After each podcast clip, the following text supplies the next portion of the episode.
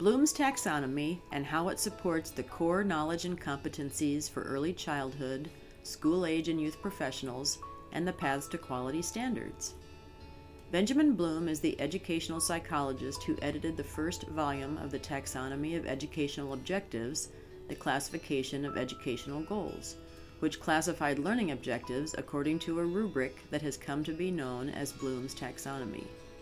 Bloom's taxonomy is not a philosophy, rather, it is a classification system. By classifying learning objectives in this way, teachers can ensure that students are exposed to higher order thinking skills, or thinking skills beyond recall and memorization. The hierarchy within Bloom's taxonomy is broken into three learning domains cognitive, or thinking, affective, or feeling, and psychomotor, or doing. Each domain corresponds to different levels of learning. Since 1956, Bloom's taxonomy has remained unchanged with two exceptions. The names were changed from nouns to verbs, synthesis was changed to evaluation, and create was moved to the highest level of the domain. The structure of the revised taxonomy table matrix provides a clear, concise visual representation of the alignment between standards and educational goals, objectives, products, and activities. The revised version provides the verbs for each indicator. As verbs, these indicators clearly define measurable student outcomes that can be observed or assessed at each level of the hierarchy and are helpful to teachers who develop unit goals and objectives that focus on what students should know and be able to do.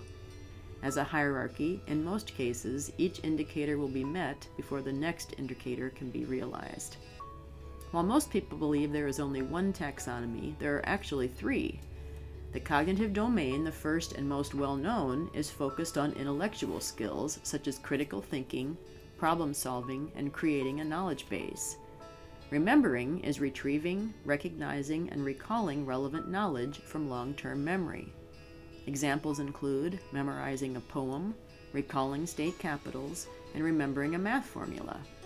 Understanding is constructing meaning from oral, written, or graphic messages through interpreting, exemplifying, classifying, summarizing, inferring, comparing, or explaining. Examples include organizing the animal kingdom based on a given framework, illustrating plot of a simple story.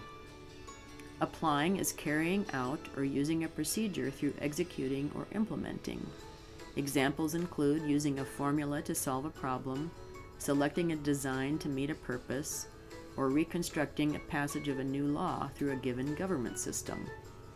Analyzing is breaking material into constituent parts, determining how the parts relate to one another and to an overall structure or purpose through differentiating, organizing, and attributing.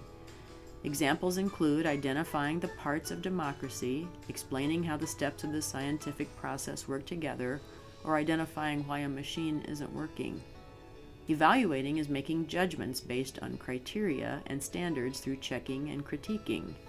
Examples include making a judgment regarding an ethical dilemma, interpreting the significance of a given law of physics, illustrating the relative value of a technological innovation in a specific setting, say farming, for example.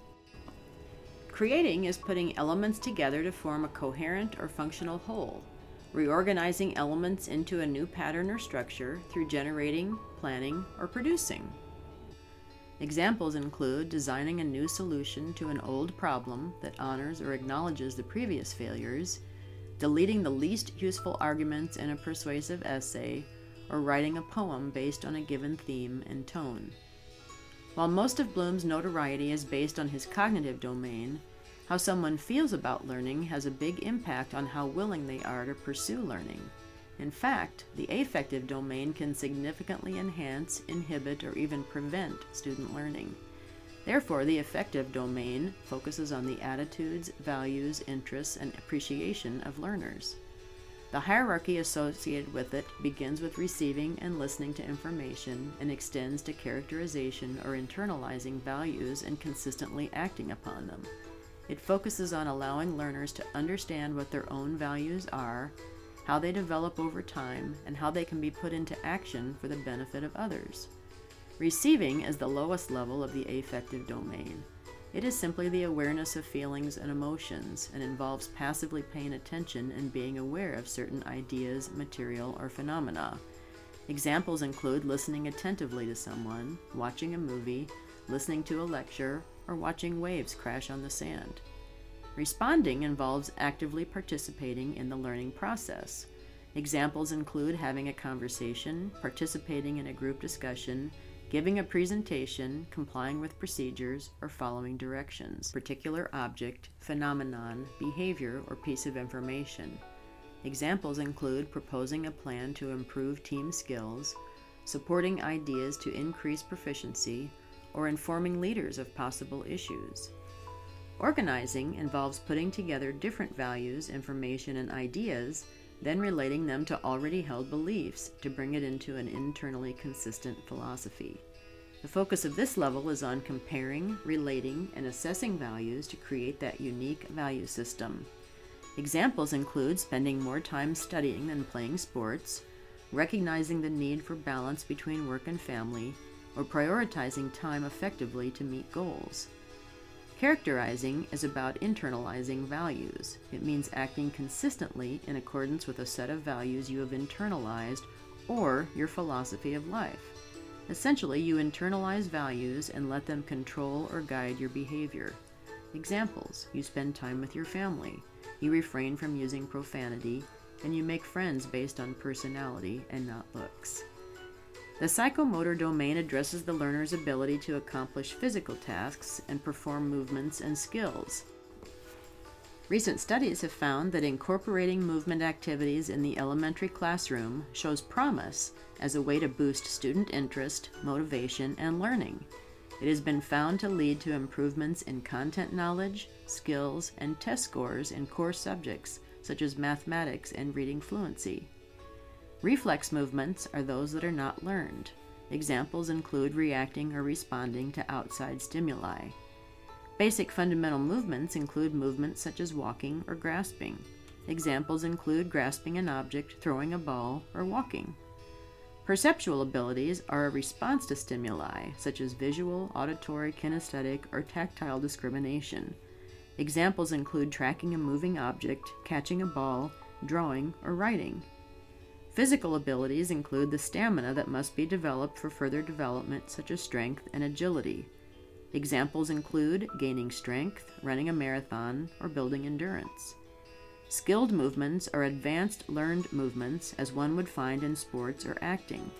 Examples include using an advanced series of integrated movements, performing a role in a stage play, or playing in a set of series in a sports game.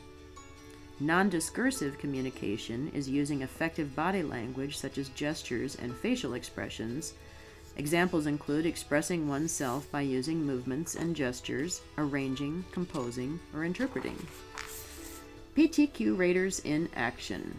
As PTQ Raters, you are called on to review lesson plans as part of the observation process. When reviewing learning outcomes, teachers should be choosing verbs that best describe what is expected. For instance, for remember, you should see words like consider, define, identify, list, recall, recognize, or match.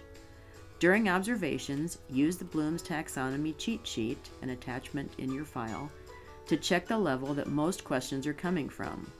In younger classrooms, questions will typically fall in the remembering and understanding domains. However, as you move to fours and pre K classrooms, Teachers should be challenging children's thinking with some higher order questioning. They should be challenged to think beyond remembering and understanding, to applying, analyzing, evaluating, and even creating. A wonderful video that illustrates how this is happening in some preschools is included in the PowerPoint. The following suggestion can be offered to teachers who are desiring to expand the types of questions they use in their classrooms. Write questions on index cards, several for each level. Color code each level for easy reference, then attach the cards to a key ring to keep in different learning centers or in your pocket. How does Bloom's taxonomy relate to the core knowledge and competencies for early childhood, school age, and youth professionals? The Office of Early Childhood and Out of School Learning within the Indiana Family and Social Services Administration has employed Bloom's taxonomy to develop the Indiana core knowledge and competencies for early childhood, school age, and youth professionals. These core knowledge and competencies provide the framework that guides the implementation of Paths to Quality, the statewide quality rating and improvement system for early care and education programs. This tool was developed to help those involved in early care to assess their knowledge and skills and determine areas in need of professional development. How do Bloom's taxonomy and the core knowledge and competencies for early childhood, school age, and youth professionals contribute to the Paths to Quality Standards readiness checklists? The Bloom's taxonomy, CKC, and Paths to Quality crosswalk, also an attachment, will help you visualize how these resources work together to provide a comprehensive approach to improving childcare in the state of Indiana.